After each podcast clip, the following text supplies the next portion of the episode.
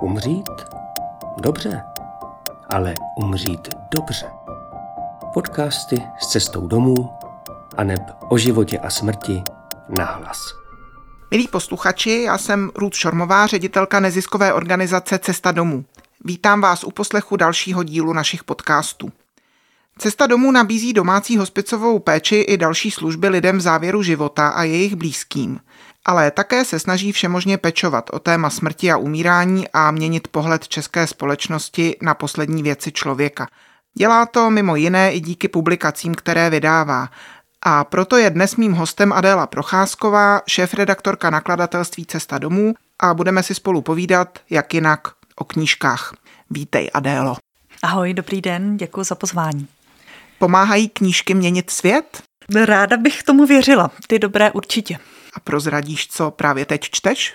Eh, já jsem teď akorát úplně nedávno jsem začala číst eh, knížku od eh, Marieke Lukas Rinewald. S večerem přichází tíseň, což je taková velmi zvláštní, extravagantní knížka od nizozemské autorky, nebinární autorky.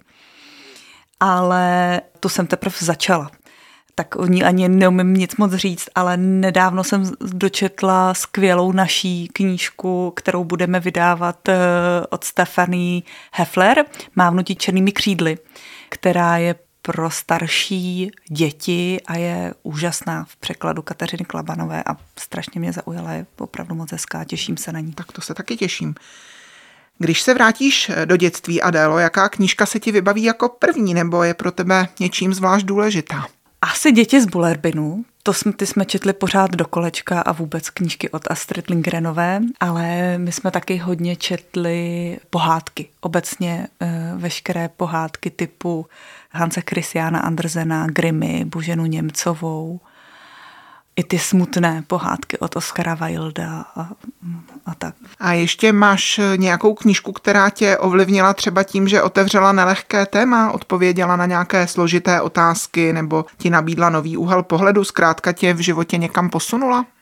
No, myslím, že asi dystopie. Je to, dystopie je takové um, moje celoživotní oblíbené téma. Psala jsem na to i diplomku, nebo takové příběhy a začala jsem už jako mladá číst Orvela a Zamjatin v román My a i třeba Pána much od Williama Goldinga a tam mě vlastně strašně zajímalo, zajímalo to téma nesvobody a manipulace lidmi a taky to, že tam nejsou ti jednoznačně kladní hrdinové. To mně přišlo důležité. A teď si v cestě domů v nakladatelství, kudy jsem vedla tvoje cesta, odkud jsi přišla nebo s jakými zkušenostmi? Já jsem studovala kulturní publicistiku a pak jsem se pohybovala neustále tak na pomezí mezi výtvarným uměním a knihami. Dávala jsem dohromady velké knižní katalogy pro velké výstavní projekty, jako byl třeba Karel IV. v roce 2005 na Pražském hradě, nebo pak v roce 2016 ve Valčtenské jízdárně.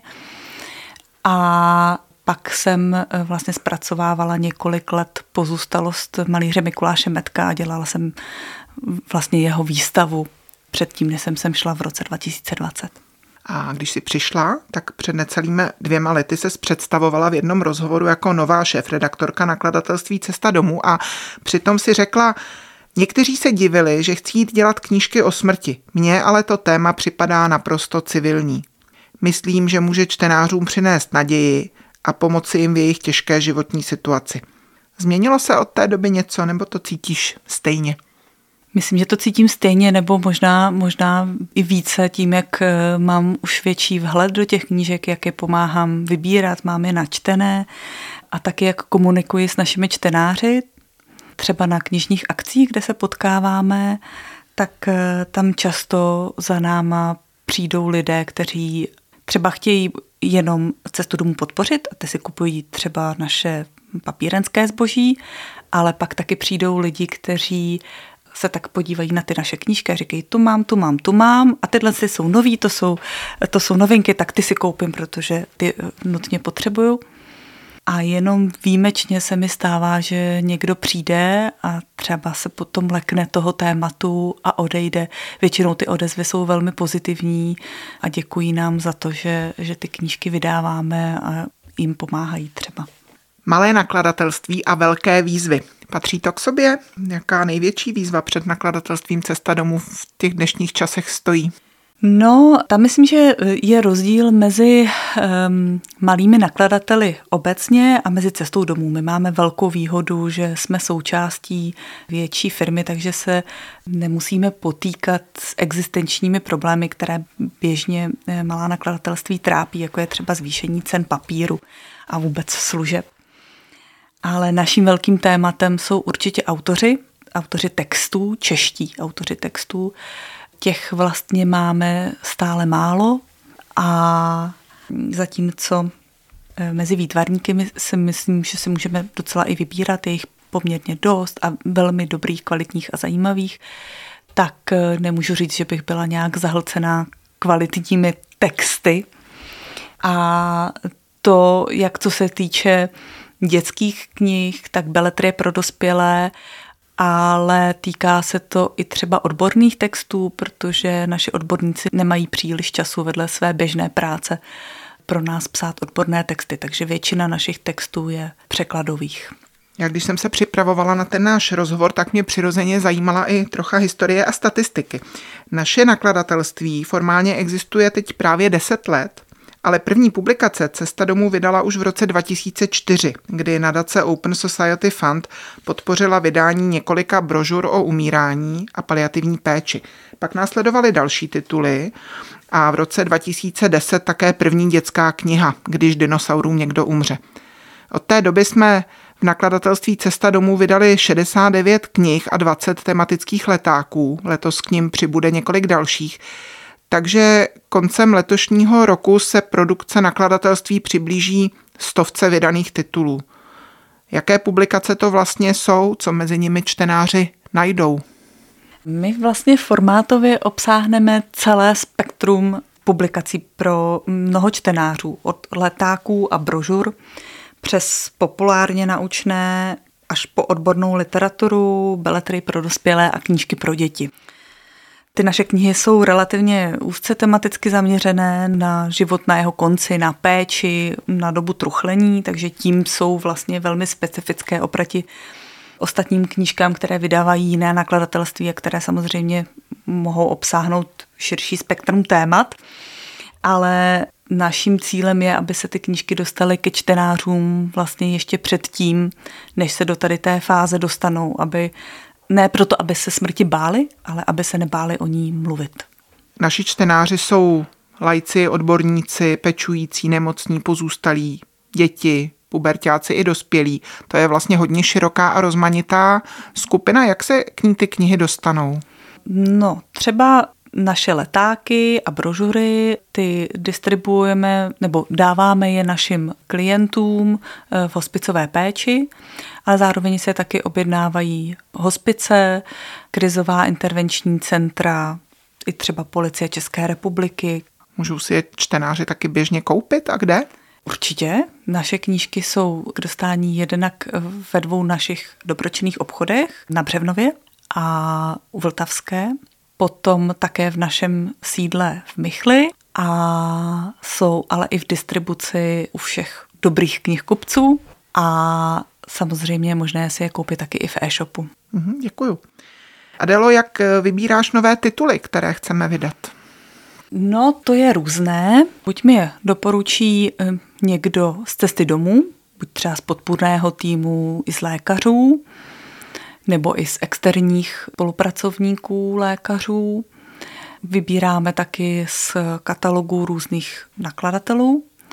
Jezdíme třeba do, do Boloně na veletrh dětské knihy a nebo se nám třeba i stane, že za náma přijde překladatel a řekne, mám skvělou knížku, kterou nikdo jiný vydat nechce, protože je to na těžké téma a já bych to hrozně vydat chtěl, protože ta knížka je skvělá a my to pak třeba vydáme, když je opravdu dobrá. Knížek je na trhu hrozně moc, každý, kdo dočte a má knížky rád, tak to ví a jsi pak na ten výběr toho, co se opravdu v tom edičním plánu objeví, na to si sama, nebo ti s tím někdo pomáhá i uvnitř cesty domů, nebo máš nějaké externí konzultanty stále, se kterými můžeš probrat, co ano, co ne a kdy? Určitě funguje u nás interní ediční rada i externí ediční rada. Interní ediční rada se schází častěji a jsou v ní vlastně kromě vedení cesty domů i zástupci jednotlivých profesí, které se podílejí i na třeba na hospicové péči.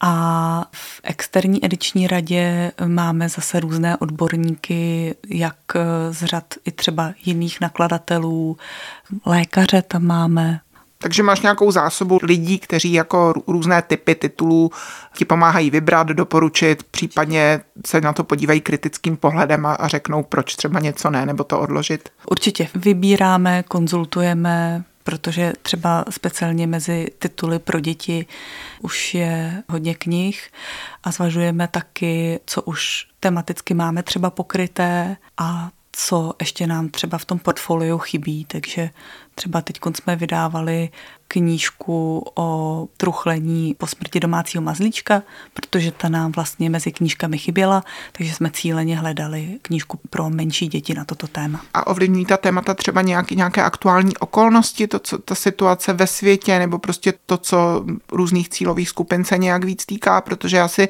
říkám, nebo napadá mě, že to téma paliativní je relativně úzké a po nějaké době, když bude to zaměření úzké, tak se možná vyčerpá, tak vlastně která ta témata tě oslovují, na která se soustředíš a proč? Teď třeba zrovna připravujeme dvě knížky na téma sebevražda, protože je to téma, které se teď čím dál tím víc objevuje, především mezi mladými lidmi. V období po covidu opravdu velmi stoupl počet sebevražd mladých, takže na příští rok jsme právě cíleně vybrali knížku katalánského autora pro děti od 16 let a zároveň připravujeme takový úplně nový formát takových publicisticky laděných sešitů, které budou právě zpracovávat vždycky jedno konkrétní téma. A začínáme právě tématem sebevražd, a budeme pokračovat tématem truchlení mužů a třeba eutanázie. Zkusila bys posluchačům přiblížit, jak vůbec vznikne knížka? Mm-hmm. No, tak eh, na začátku je nějaký buď přímo konkrétní nápad na konkrétní titul, anebo právě tematický požadavek na nějaké téma, ke kterému chceme najít nějaký titul. Ten potom, když najdeme, tak oslovíme nakladatele nebo vydavatele v té které zemi, kde to vyšlo. A nebo samozřejmě, pokud se může třeba taky stát, že někdo pošle nějaký rukopis, který se nám líbí a který se rozhodneme vydat, pokud je to český autor. U zahraničních autorů pak musíme řešit licenci, překlad. U těch českých pak třeba ilustrace, pokud se jedná o dětskou knížku, tak tam hledáme vždycky podle toho konkrétního tématu, co se nám k tomu hodí, jaké ilustrace k tomu chceme mít, jestli mají být víc pro kluky nebo víc pro holky, pro jak staré děti a tak dále.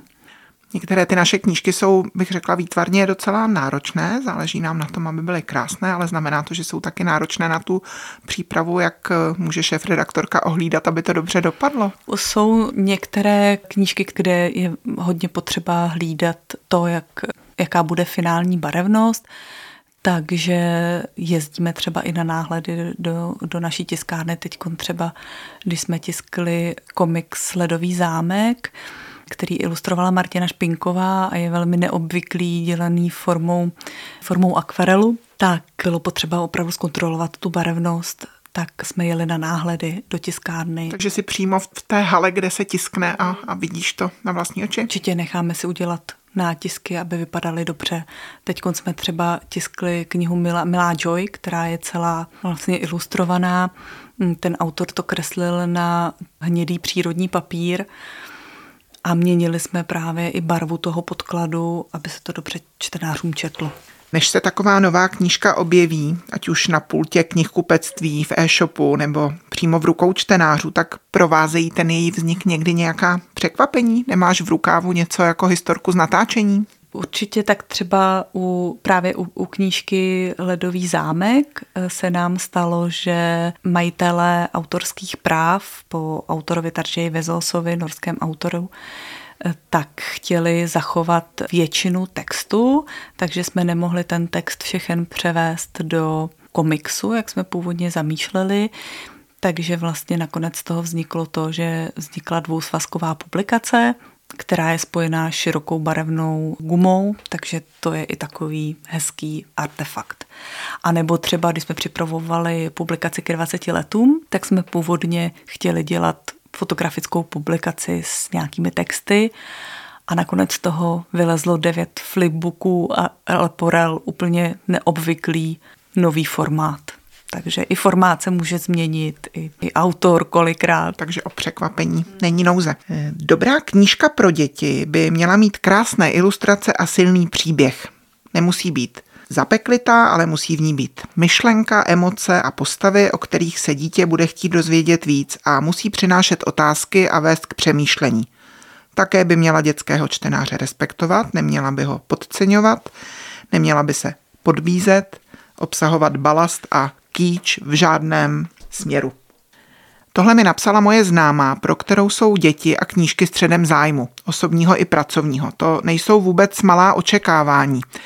Jsou dětské knížky z naší produkce právě takové, nebo čím se liší od jiných dětských titulů? Myslím, že tematicky určitě jsou silné. Výtvarně doufám také, jako jeden z příkladů určitě můžu uvést třeba v loni vydanou knížku Kluk v ohni, kterou napsala Marka Míková, která byla za ilustrace Jakuba Bachurika nominovaná na Zlatou stuhu. A tematicky je to určitě velmi silný příběh, který zpracovává skutečný případ chlapce, který byl popálený na velké části svého těla a kterého Marka Míková sama osobně poznala, když chodila s loutkami v nemocnici, tak ten příběh potom sepsala. Tak to je víc knížka o odvaze, než o tom prvoplánovém tématu cesty domů. Určitě, my se snažíme tematicky mapovat eh, nejen konec života, ale určitě i období, kdy člověk prožívá těžké životní zkoušky je právě třeba v nemocnici s těžkým, po těžkém úrazu, s těžkou nemocí a musí překonat těžké situace. Dětské knížky máme určitě i třeba na téma strach, péče a podobně. Co myslíš, zajímá děti lidská konečnost? Dá, dá se a, a má se s nimi o umírání a smrti mluvit? Není normální spíš to, že před tíhou světa chceme ochránit? Myslím, že určitě. Děti se přirozeně ptají na, na téma smrti už tak zhruba o čtyř let a jsme to spíš my, kdo je v tom bráníme, kdo nad tím máme nějaké rozpaky a bojíme se vlastně to téma s nimi otevírat. A to se vlastně snažíme trošku suplovat eh, nebo napomáhat tomu, aby rodičům ta knížka, eh, kterou si společně s dětmi čtou, aby jim pomohla otevřít to téma, aby se děti potom jich mohly ptát a oni jim na to mohli odpovídat, pokud možno otevřeně. Mhm, já vím, že vydáváme i publikace, které třeba pomáhají dospělým, kteří s dětmi se potkávají nejen jako rodiče, ale třeba i jako profesionálové knihovníci, učitelé, terapeuti. Jedna z nich vyšla nedávno, jmenuje se Slon u tabule. Co to je za publikaci?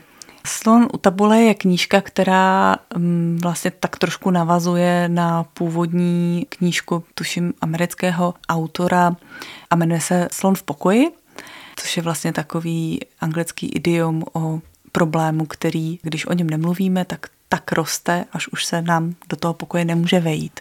A řešením je právě o tomto tématu hovořit.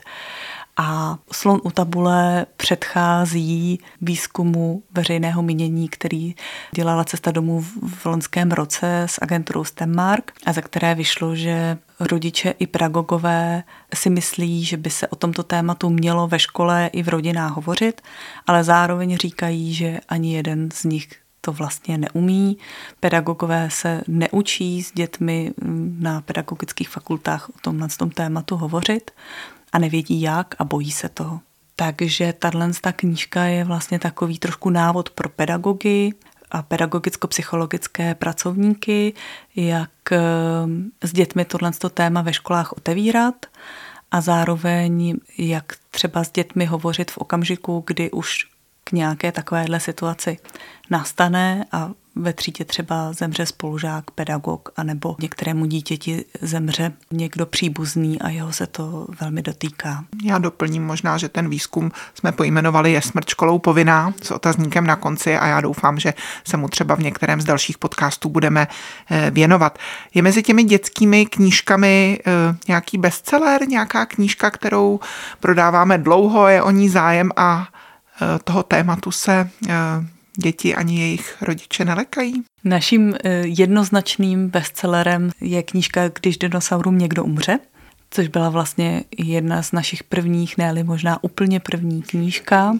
A je to kniha, která na pozadí dinosaurů, což je trošku paradox, protože dinosauři už dávno vymřeli, ale přitom je to tak oblíbená věc, že, že děti prostě chtějí číst cokoliv, co je u dinosaurech. A v téhle té knížce se vlastně dozví o smrti téměř všechno a naprosto přirozeně od smrti přirozené stářím až o tom, že existuje smrt třeba ve válce, eh, při autonehodě, anebo že třeba neumírají jenom staří lidé, ale třeba i miminka. Milí posluchači, o knížkách si povídám s Adélou Procházkovou, šéf-redaktorkou nakladatelství Cesta domů. Teď si řekneme něco víc o čerstvě vydaných novinkách. Adélo, zkus posluchačům představit některé knižní tituly letošního roku. Nejprve ty pro dospělé. Tak eh, já bych ještě se jenom krátce vrátila k těm, které jsme vydali na konci minulého roku a které jsou velmi zajímavé. Jedno z nich je rozhovor Martiny Špinkové, eh, zakladatelky Cesty domů a naší eh, primářky Ireny Závadové. Ta knížka se jmenuje velmi zvláštně Letecký motor ve dřezu a ne rozhovory o umírání. A jsou to rozhovory mezi těmito dvěma dámami, které popisují vlastně příběhy našich pacientů o tom, jak k ním přistupují. A jsou velmi vtipné, stejně jako většina vlastně našich knížek. A také v prosinci vydanou knihu norského spisovatele Tarjay Vezose s ilustracemi také Martiny Špinkové, která se jmenuje Ledový zámek a je to vlastně takový obsáhlý mm, ani ne komiks, ale spíš grafický román pro starší dívky, dejme tomu otruchlení.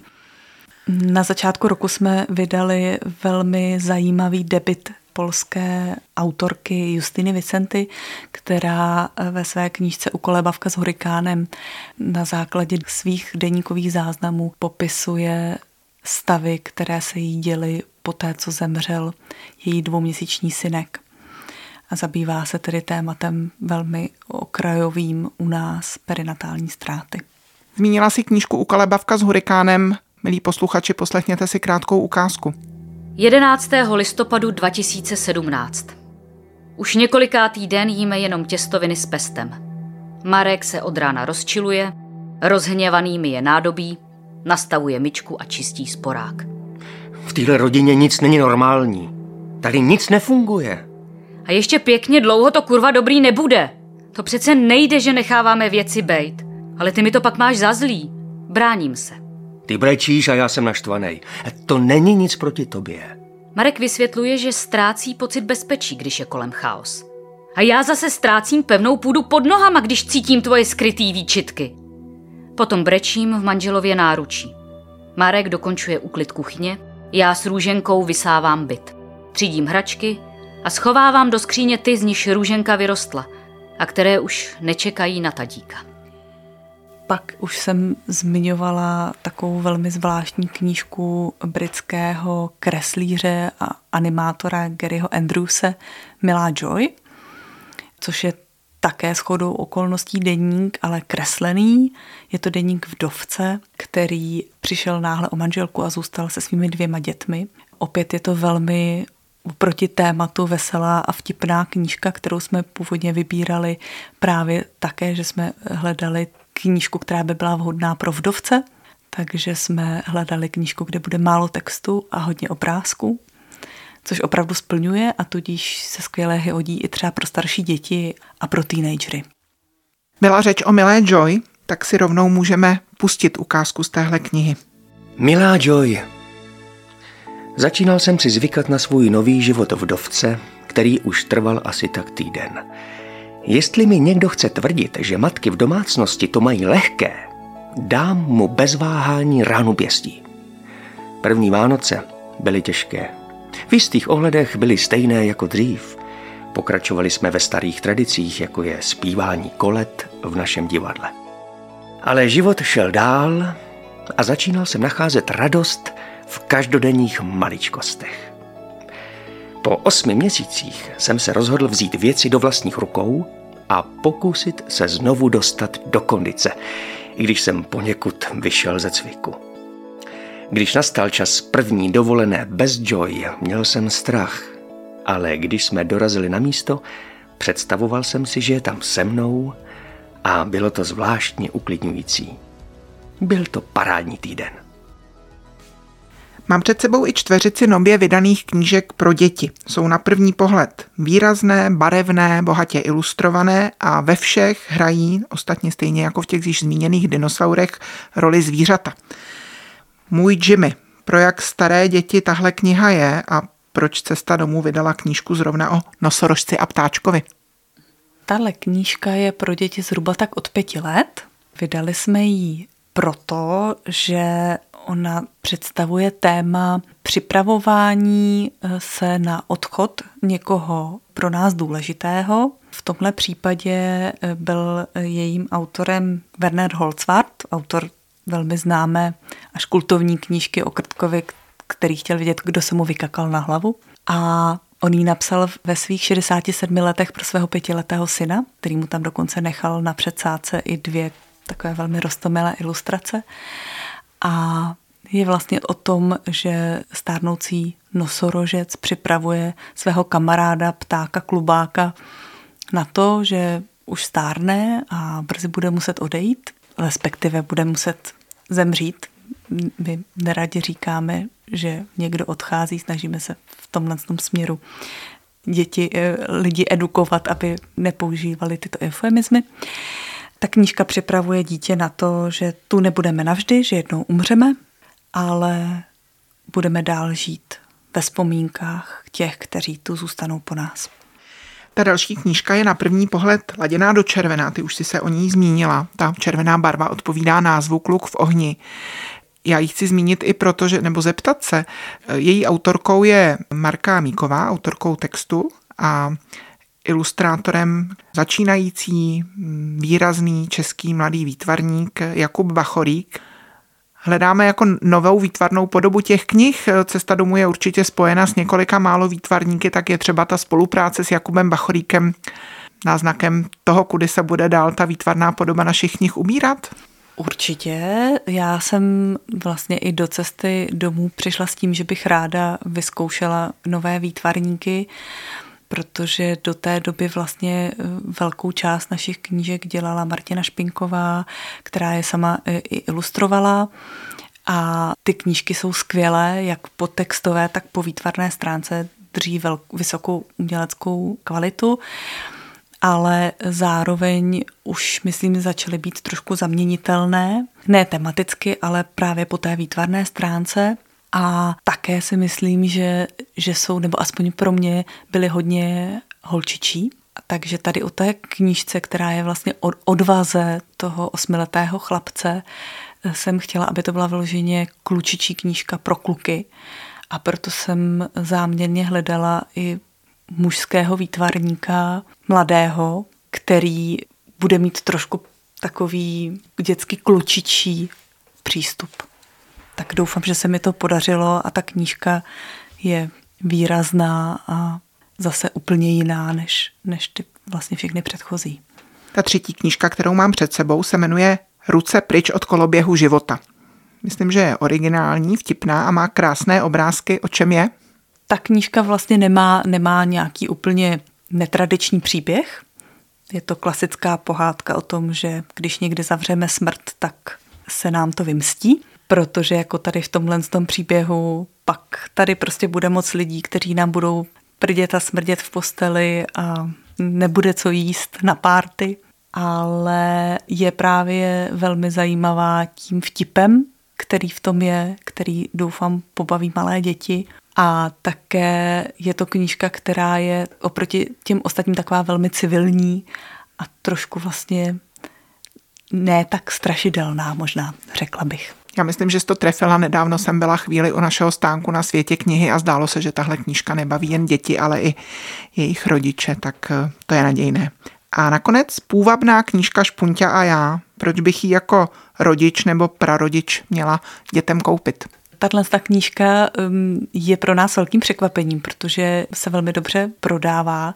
Zajímavé jsou i reakce malých dětí na to, protože byť je to knížka o mm, vlastně truchlení po smrti domácího mazlíčka, tak eh, děti většinou vůbec nevnímají, že tam je ta smutná část, kdy ten pejsek zemře, protože on vlastně ožije ve vzpomínkách té holčičky a to si myslím, že je to důležité poslání tam, kam má to vlastně směřovat, že je potřeba na ty lidi vzpomínat a vzpomínat na ně v dobrém a vesele. Tak krátký úryvek z téhle posledně jmenované knížky si teď můžeme poslechnout. Špunťa a já. Byl to ten nejlepší psí polštář na světě.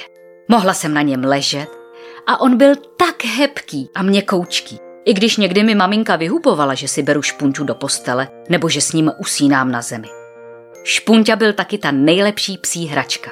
Vždycky, když mi ukápla omáčka na tričko, Špunťa přiběhl, olízl jí svým kouzelným jazykem a skvrna jako zázrakem zmizela. Teď, když o tom přemýšlím, tak Špunťa byl tak trochu psí vysavač a taky psí mop.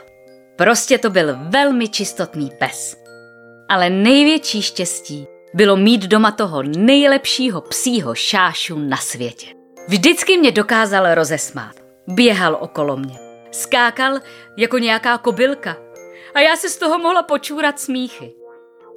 Co se v nakladatelství pro nejbližší dobu chystá? Na jaké novinky se mohou čtenáři těšit? Teď pracujeme na již zmíněné knížce pro starší děti Mávnutí černými křídly od německé autorky Stefanie Heffler, která je o těžkém také tématu umrtí maminky, náhlém umrtí, ale je velmi dobře napsaná a krásně přeložená, opravdu se velmi dobře čte a doufám, že se bude líbit a připravujeme také k vydání druhou knížku britské autorky Catherine Mannix, kterou už máme jednu, jednu knihu, její už jsme vydali, byla velmi úspěšná. Tahle eh, se jmenuje Naslouchej a bude o tom, jak důležitá je komunikace mezi lidmi, mezi blízkými nejenom na konci života, ale i v jeho průběhu. Děkuju. Na závěr se tě chci zeptat, máš Adélo nějaký nakladatelský sen? Můj sen je, že se objeví nějaký kvalitní český autor, který bude pro nás psát krásnou novou beletrii, ať už pro děti nebo pro dospělé. A také se moc těším na knížku, kterou budeme vydávat příští rok. Je to estonská dětská knížka o Johanovi, anatomické kostře ze školního kabinetu, která jde na odpočinek k takovému dědečkovi a babičce, který vyspraví a pak s ní prožívají různé zajímavé příběhy, jako třeba, že dědeček říká, že se jednou těší, že až zemře, takže k němu pohřbí tu kostru a babička se směje, že až přijdou archeologové a najdou ho tam, tak budou hodně asi přemýšlet, kde se tam ta kostra vzala. Děkuju, to je dobrá tečka. Adelo, moc ti děkuji za rozhovor. Já taky děkuju. Milí posluchači, naše knížky a publikace můžete prohlížet a kupovat v mnoha knihkupectvích, v našich pražských dobročinných obchodech a všechny je najdete také v našem e-shopu na adrese cestadomů.cz lomeno e-shop. Děkujeme, že posloucháte podcasty s cestou domů a budeme rádi, když je doporučíte dalším. Od mikrofonu se s vámi loučí a hezký den přeje Rud Šormová. Umřít? Dobře, ale umřít dobře. Podcasty s cestou domů a neb o životě a smrti nahlas.